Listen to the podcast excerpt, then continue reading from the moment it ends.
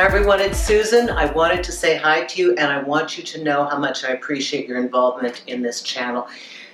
You guys have really helped me grow tremendously in all ways. And for that, I appreciate it. Subscribe if you haven't already and let me know in the commentary what you want to hear.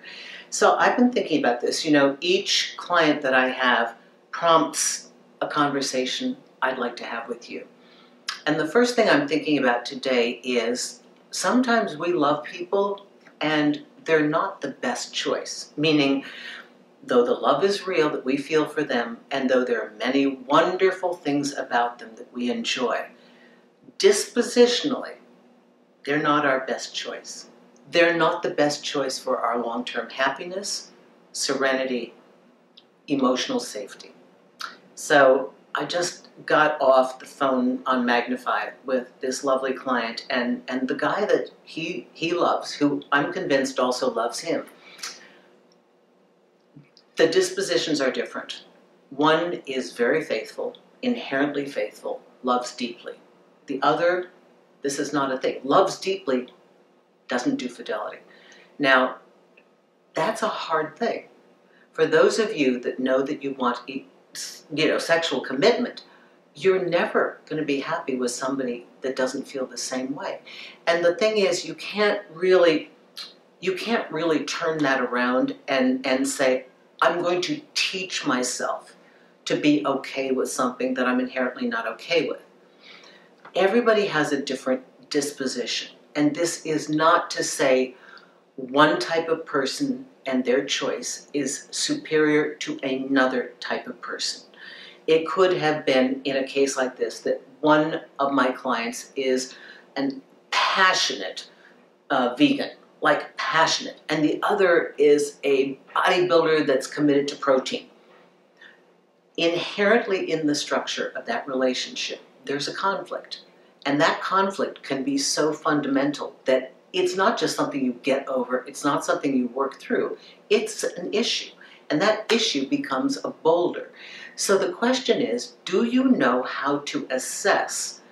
Even though you love somebody, even though they love you, even though they've got a lot of great points that you're hoping offset the negative things, and that do sometimes, do you know how to choose the person that's going to make you happy in the long run? We will always encounter problems. Relationships, two individuals they're going to have differing needs, differing moods. Your, what you want at different times in your partnership together will be different. But what we try to do is make a selection that is manageable, where we are not defying our basic disposition of one of our big needs for safety and security. If a need for you to feel that you can exhale is there sexual exclusivity? And you happen to love somebody that's not able to give you that, loves you but not able to give you that, you've got a problem. And it's not that you need to change to amend yourself to their persuasion. And it's not that you should be made to feel narrow minded or wrong for needing what you need.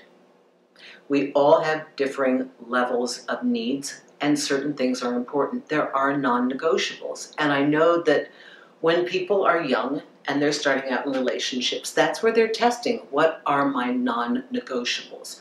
What is my bottom line? And the funny thing about life is sometimes what's a bottom line for you at 25 or 30 isn't a bottom line at 50. For example, there are people that need to be married. They need that.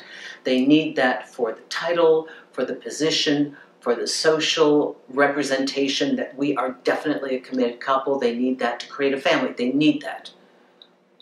By the time they've been married and divorced once, maybe twice, they're going to say, the same people might say, you know, I can give on that one. Still want exclusivity, but I can give on that as long as I know I'm in a committed partnership. And I might do it differently this time. So I'm going to ask you all to do a checklist before you choose your next mate and go running headlong into a relationship. what are your non-negotiables? At least know them going in. Because if you think you found someone and you think, well, you know what, maybe I can get over that, maybe I can change myself, chances are you won't be able to. Maybe in years, but not now. You need to do that to make yourself happy. I hope this has helped you. Susan Winter for SusanWinter.net. Feel free to go to my website. You can check out all the different consultation packages. You can speak to me by the minute on Magnify, by the hour, or by the day. And thank you for writing me and letting me know your video requests. Contact page underneath media. Write me what you'd like to hear about. Thank you so much for your support.